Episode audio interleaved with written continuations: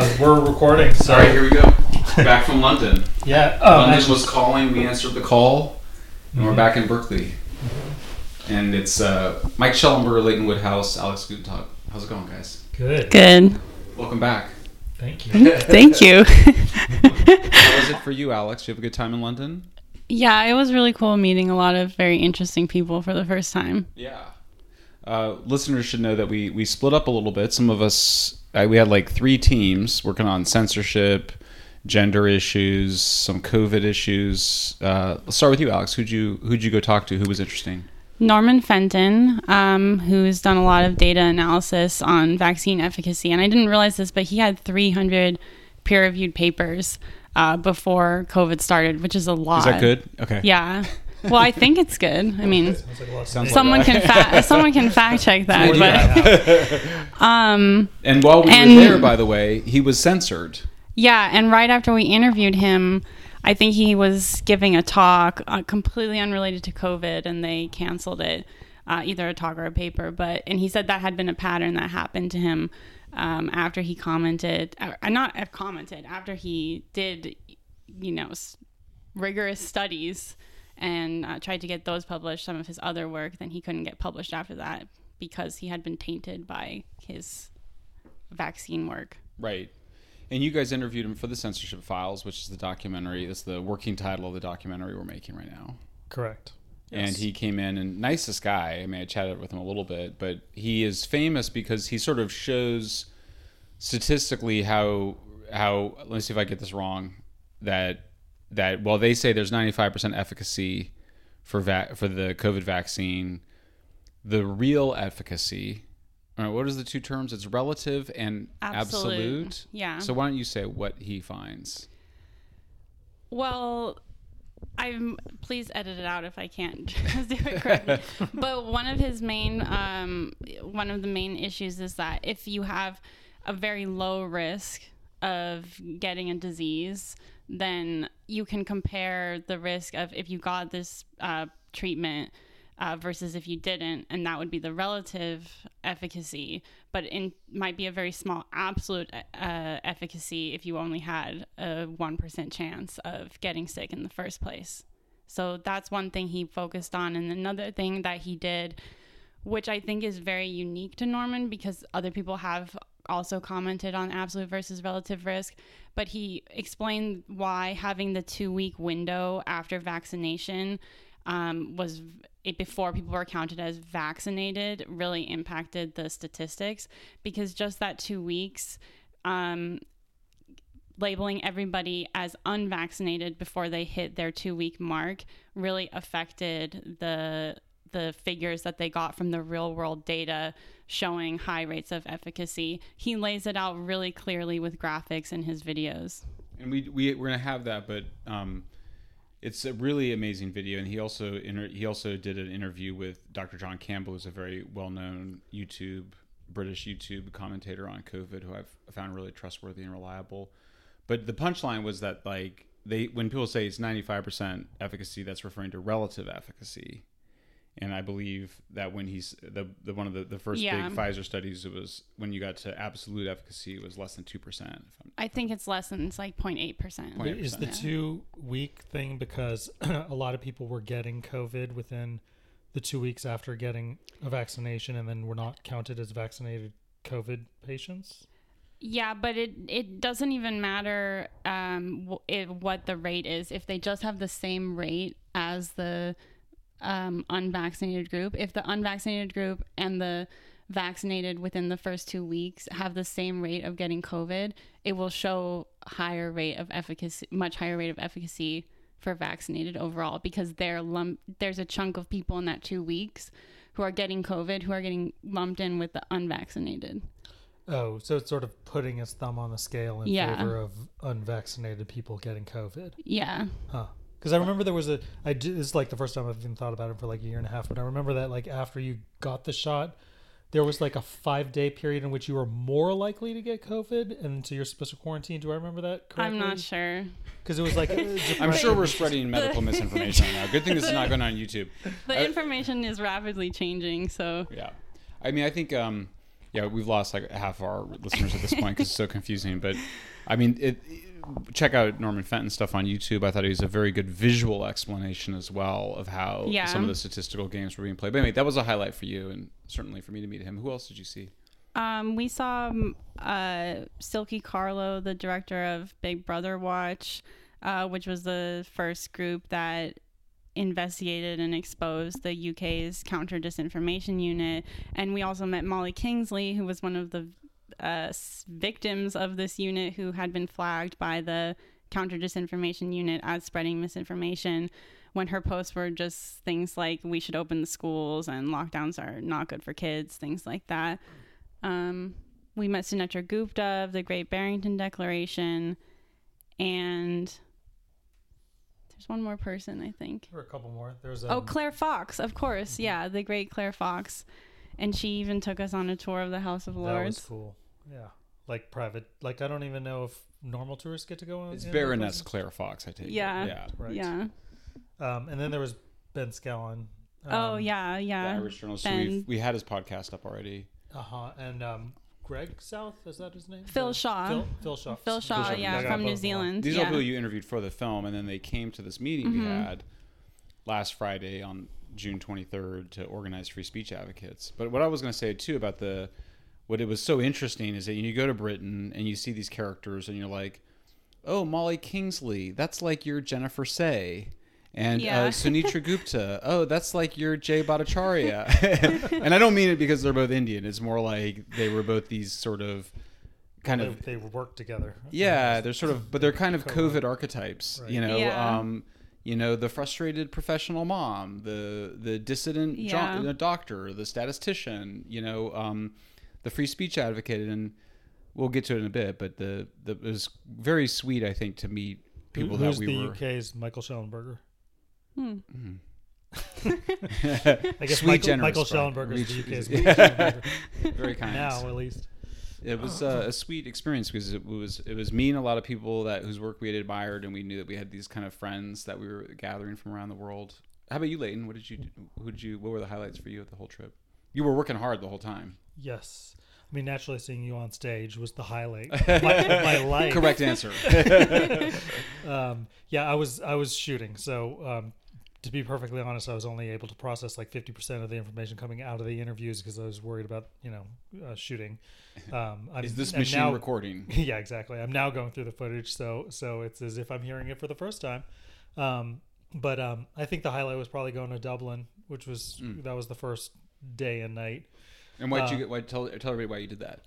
Um, because, as um, public readers know, uh, Ireland is um, in the process of passing a truly jaw-droppingly alarming um, restrict bill restricting free speech, which basically allows you to allows the government to um, enter your house, take all your devices if you have been suspected uh, or if you've been accused of uh, having voiced hate speech, and they don't define hate speech as anything other than what somebody else considers as hate speech. So it's like it's insane. Um, this law, it's just as crazy as, as I just described it.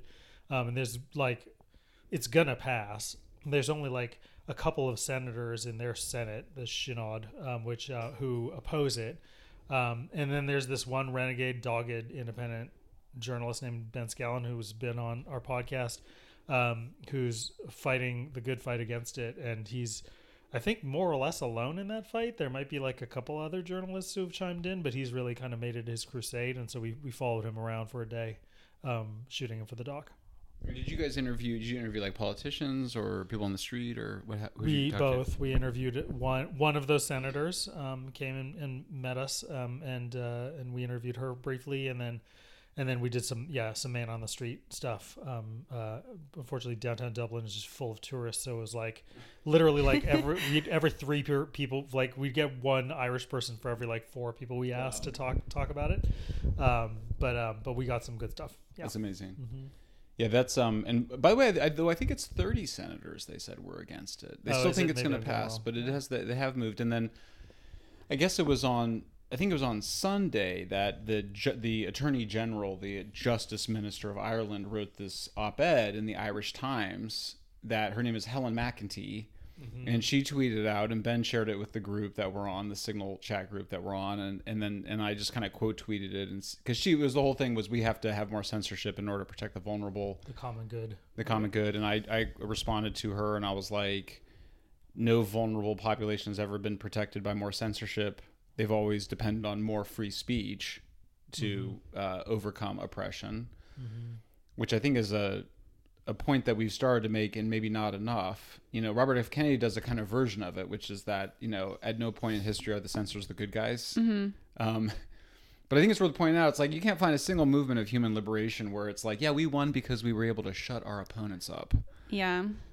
So that did seem to have a that did seem to land, and they said that having the foreign pressure originally came from both Elon and Jordan Peterson, and but that tweet went viral, and she was, I think, as the kids say, properly ratioed, and had something like twenty retweets and like or whatever. Now it's probably like like I think it was like a thousand replies or something to her, and they were mm-hmm. pretty hostile. So I think Well, this just proves her point. It's like this this this argument. It's like the more she's attacked, yeah, right? The more she's like, well, Yeah. clearly there's a lot of haters out there whose speech we need to throttle.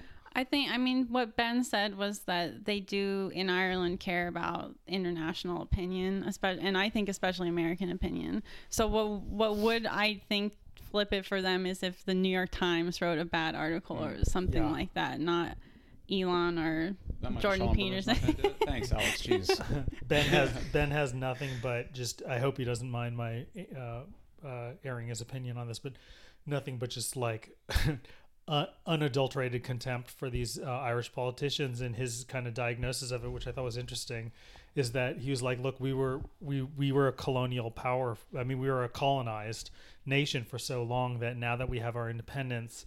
There's this sort of like um, imposter syndrome or inferiority complex or something where like these the, they don't basically the the government the the politicians of Ireland don't feel self confident in their ability to be able to govern. And so they kind of need to bring in this sort of like surrogate father figure surrogate like colonial power whether it's the EU or you know the United States or the UK and they just like uh you know and his this is his description not mine that they just like anytime somebody from a powerful Western country comes in and asks them for anything, they just grovel, you know, and it's just to, They totally need somebody to be their daddy. Yeah, exactly. I mean, it's funny. I mean, because uh, well, because in her op-ed, this Justice Minister Helen McEntee, she says, kind of goes, well, all these other countries are way ahead of us on this issue. You know, we're like Ireland is like a is behind the times, and everybody else is censoring more than we are. we got to be censoring a lot more. And I was like, no, I assure you that nobody is trying to do what you're trying to do. Your your policy is absolutely insane. So it's more like, yeah, it's like overcompensating or something, right? Or proving that we're we're we're as censorious as the EU guys look, you know.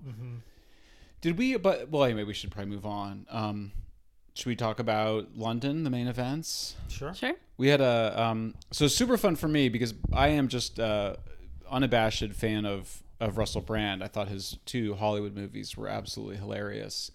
Uh, me, forgetting Sarah Marshall and Get Him to the Greek, and he's he's he was a very huge famous Hollywood star, and then he did Arthur, which I think did not do as well, and kind of went back to Britain and kind of was quiet for a few years and then reemerged, I think, in a big way during COVID. And it turns out that he had done a deal with Rumble. And so they, he, the first thing was they invited me out to his place, a 500 year old farmhouse in 90 minutes outside of London. You know, I was like, wow, the house is twice as old as my country.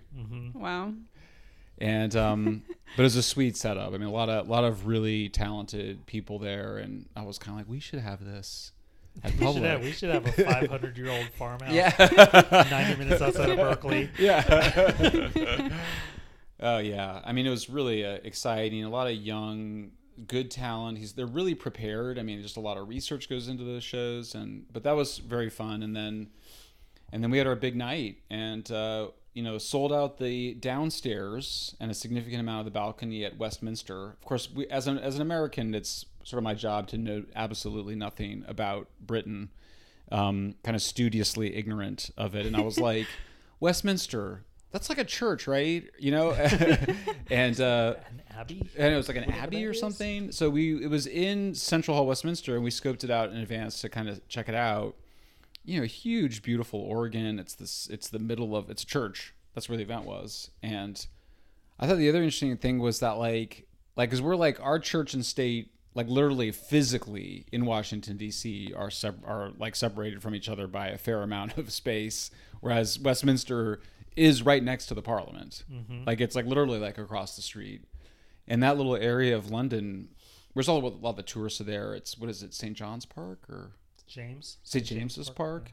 Um, it's a sweet area. We found ourselves a lot there. It's also we had had this desire to go to London earlier this year, and I thought, well, why don't we try to do a conference? And then it quickly became sort of political, and I was like, oh my god, I have to choose. Like, I have to put people on panels and make choices between my friends, and that was like the opposite of it. So I had this desire to go, and then we felt like we needed to go because there was so much of the stuff in common around the censorship, and it was a great kind of place to to gather. And then Russell Brand agreed to do this event with Matt Taibbi and me. But I thought the event went great, and um, you know, it was a big turnout. I thought the energy was really positive, and Russell was absolutely on fire. And I know everybody's been like, "Can we see the video?" And the answer is yes. Next week, or Ju- depending on Julian airs. Assange's wife made a cameo. She did. Mm-hmm. Stella Assange very movingly talked about how her husband Julian Assange, which of course he's famous because he released a bunch of documents that had been taken from the Defense Department or been leaked by the Defense Video. Department, and a very famous video of a of a of a pretty bad. Uh, uh, collateral damage. I think they call it collateral, Collateral murder. murder. Yeah, they're real subtle. Yeah. the Assanges. um, but nonetheless, he's facing a 175 year prison sentence in the United States. The Guardian has reported, we have not verified, but the Guardian has reported that there was a CIA that the CIA considered killing him.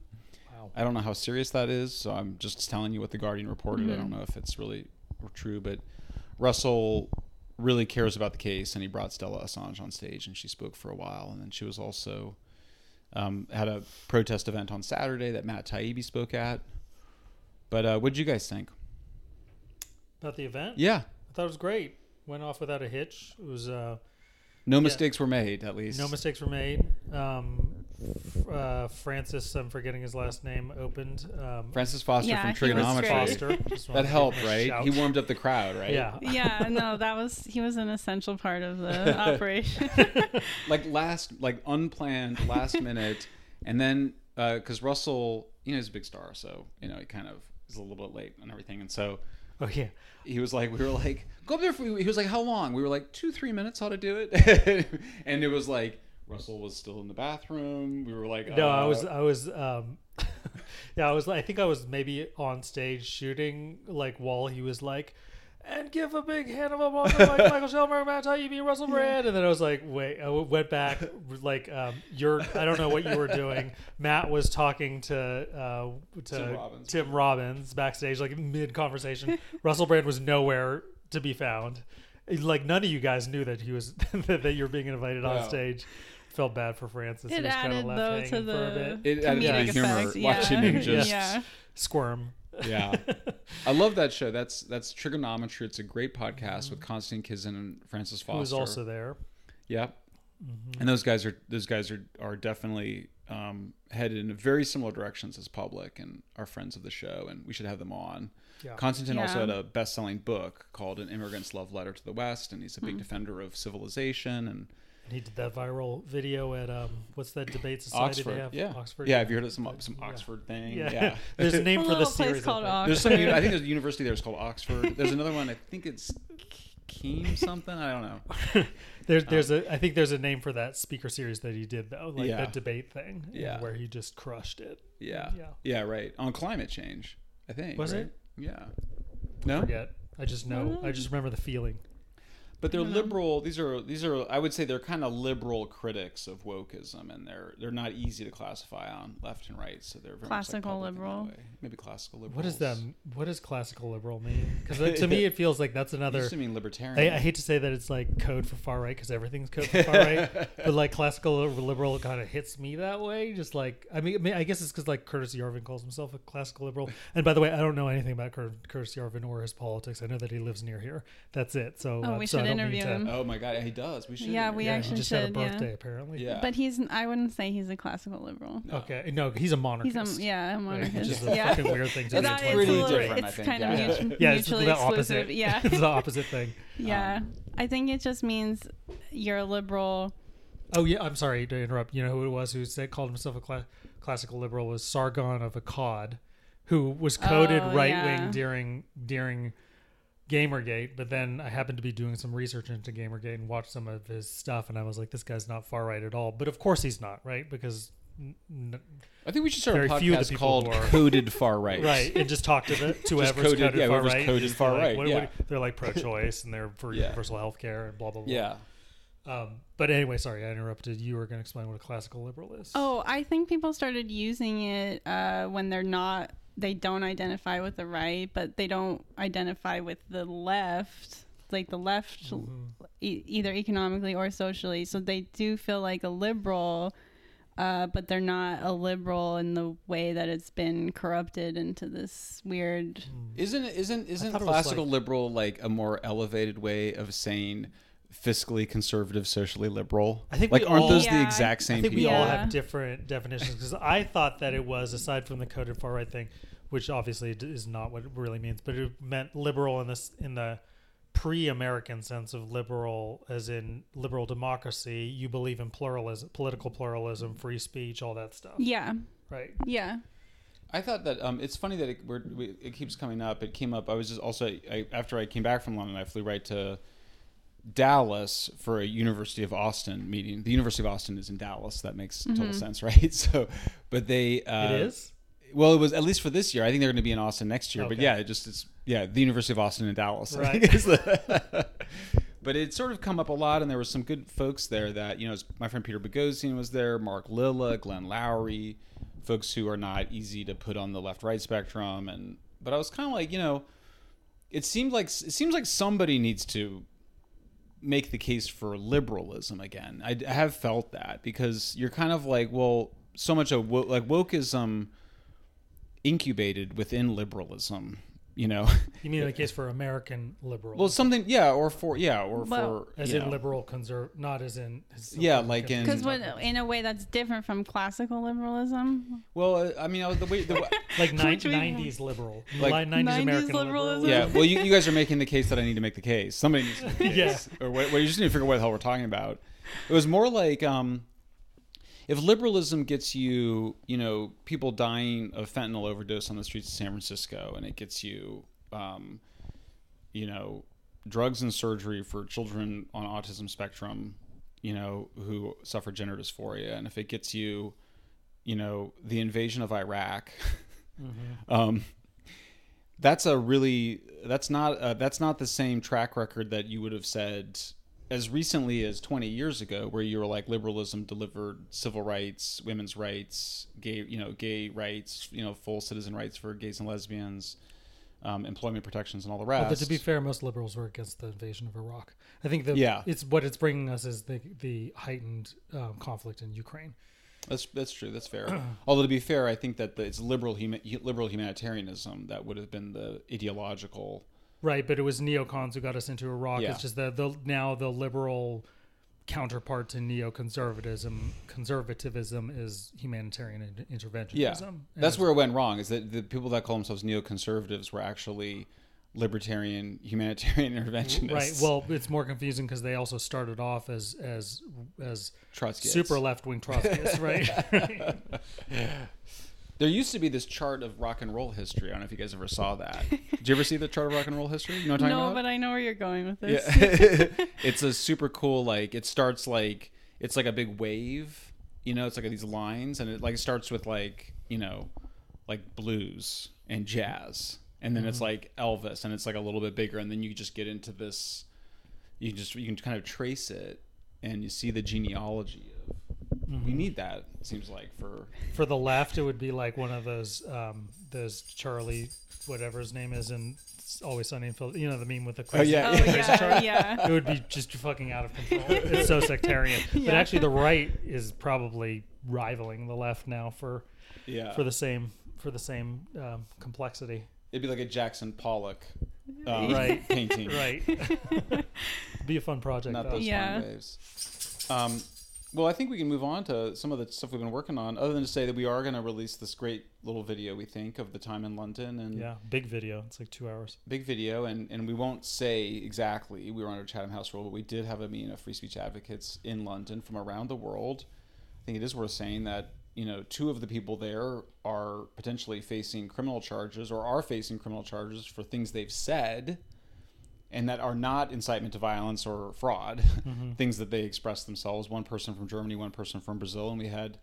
Um, obviously, the Assange case hovering over it. So, this is very real stuff affecting very real people. And we had a nice gathering of people there and stay tuned because we think that there needs to be a global movement for free speech um, because free speech is under attack in so many countries and it's under attack right now you know it's not some future thing we're worried that, that we're going to we're very worried the irish bill will pass before we can mm-hmm. stop it and you know brazil is moving forward and canada is moving forward it's like every day i wake up and there's some I will say the positive things I wake up and somebody sends me something that some politician from some country or some advocate or journalist has tweeted saying raising the the, the raising the alarm.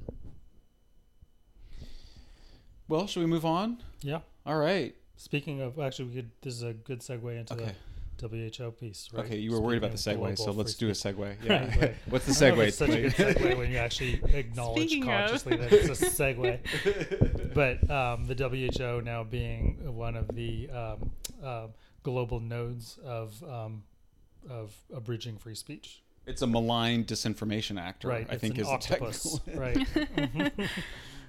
We just published a Yeah. terrific piece by Phoebe that you'd been working on I'm for a few Phoebe. weeks. I'm Alex. Sorry, by Alex. Easy to confuse. Wow. um, terrific piece by Alex Gutentag that we published on Monday this week, depending on when this podcast comes out. And you've been working on it for a few weeks. Why don't you tell folks why you wanted to do that piece and what the piece argues? Well, we had seen some sensational uh, headlines about uh, the WHO um, taking over countries and countries being forced to cede national sovereignty to the WHO because of the pandemic, new pandemic treaty.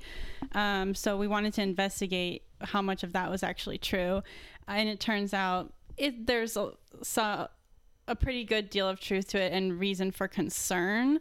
Um, it's not necessarily that it will end national sovereignty as we know it, but there are things in the treaty that are pretty bad that involve uh, requiring countries to quote unquote tackle misinformation and disinformation on social media.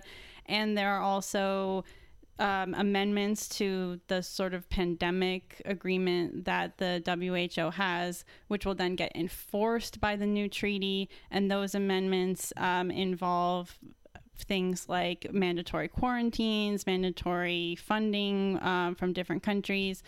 And the WHO also just adopted the EU cer- digital certificate system, which was used in the EU for their Green Pass um, to prevent unvaccinated people from crossing borders. And then many countries also use the same Green Pass system to pre- uh, to prevent unvaccinated people from going to different public places so there's a lot going on there in terms of expanding power, uh, expanding surveillance, expanding censorship, especially when this organization made a ton of mistakes over the last three and a half years.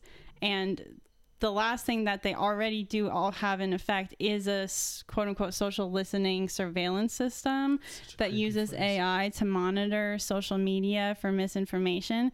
And um, w- when I emailed a representative, they assured me that it was not about misinformation, but the paper that they gave me to prove this was all about misinformation. um, oop, wrong attachment. yeah, so I Stop your reporting, so Alex. It's crazy. There's definitely on. reason for concern. It doesn't get uh, the final draft isn't going to be presented until 2024, so there's still time for it to be changed.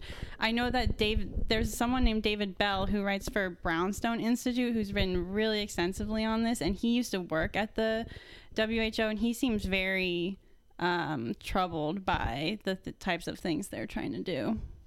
You, you point out in the piece too that uh, the the history of the WHO has these very idealistic and positive, and I think you would probably agree, a, a, a good kind of founding ethos Yeah. that's changed. Can you say a little bit about that change Mm-hmm. and what where it started? You know where it's at now, how it changed, and I think also you you pointed out that there were sort of two other concepts. One is that uh, they sort of viewing people as or viewing speech as a kind of pathogen. Yeah. I thought that was very interesting. The people who I think have written really well on this are Toby Green and Thomas Fazi, who we actually met in London. Um, and they both wrote about the history of the uh, WHO in UnHerd. And uh, they explained very well, I think, how it was supposed to be an organization that would empower different nations to build up their health uh, resources uh, from the ground up in a grassroots kind of way. And it was about internationalism, and now it has become about globalism. So it's um, a top down, much more top down now, and about uh, restrictions rather than empowering people. I love that. By the way, I haven't really heard internationalism Yeah. contrasted to globalism. that's Unpack Tom, that a little bit. that's Thomas Fazi. That he he explained that. So um, it's not about you know every nation coordinating and helping each other. It's about an overarching structure um, dominating. global government. yeah, It's, it's, it's top down rather than bottoms up. yeah, Yes. So basically. Am I right to understand that under this treaty, the WHO would be able to mandate that Americans get a vaccine in a future pandemic? Um, they would not. Some might say yes. I would say no, but I would say they they would be able to accelerate our vaccine approval, like man, demand that our vaccine approval process be accelerated, things like So, that. they, like, if the FDA But- was taking its time, they'd be able to say you're in violation of this treaty. yeah, Of which the consequences, if you're the United States, are probably z- approaching Yeah, zero. Whereas if you are Ireland, might Right. be very significant. yeah, But also, depending on who's president, the consequences of the WHO making that Mm-hmm. Right. demand might might incline the president to say, "Yeah, FDA, you need to hurry up," Yeah. rather than defy the a treaty. right. And it, I think if they have the digital certificate system as the one they want to use, that might also make it so that they can't say, okay, the US, you have to mandate this, but they might say for international travel, we're making this the standard. So everyone needs to be on this pass system that has, and they even said we want all your immunological records on this system. But Alex, once they integrate that with uh, global uh, central uh, digital bank currency, all good then, right? Yeah, it will make life a lot a lot easier. easier. yeah. Everything's in one place. What could go wrong? that's the thing with all the surveillance stuff. It does make life easier, right? Like, I mean, I went through. You guys went through customs. Did you? Would you have the same? same Oh, I hate the biometric But it took like it. Yes, it's it's Deflector. creepy, but it also took like l- thirty seconds. Oh, I'm well. I'm a. I use Clear, so I mean, I for use me, I've Clear been I've been in the biometric Okay. Yeah. system for. I, I use Clear too. Alex, don't travel with me. You're gonna make me wait. Yeah. yeah, it's because it's super convenient, you know, and it's like, and it's like you, you, it is. You can easily see the appeal Just don't do anything wrong, Alex. You'll be fine. yeah, of living in this frictionless world, you Yeah. know, where you can go through customs in thirty seconds, and yeah, it just scans your eyeballs and you bypass security and like, yeah. you know, um, like I can totally see the appeal for normal people who are apolitical. you It's know? fine except for when I engage in climate denialism, and then I get slowed up quite a bit. Right. Right, just shoots darts into your eyeballs as you're getting exactly. scan. Yeah, it's a small electroshock. It's really, it fades. I mean, I thought the other interesting thing about your piece, um, Alex, there's a lot in there, but one of them was you confronted the spokesperson. I guess it was it all over email, by the way, or did Yeah. you talk to the guy? It was over email. Yeah, it was really good. I mean, it was there's a thing where you were like, you pointed out um, that I think you, I think the point that you pointed out is that WHO had said that they had no evidence of human to human transmission Yeah. in January 2020.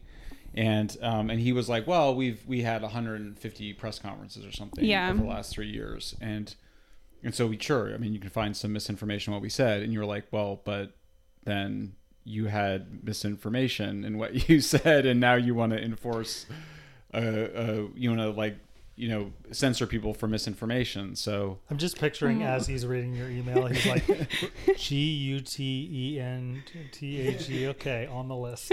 yeah, you're right. on the list, yeah. Good luck. You can avoid the biometrics, but you just got yourself on the WHO. You've reached the end of this episode of the free version of Public's podcast. To access the full version, become a paying subscriber at public.substack.com.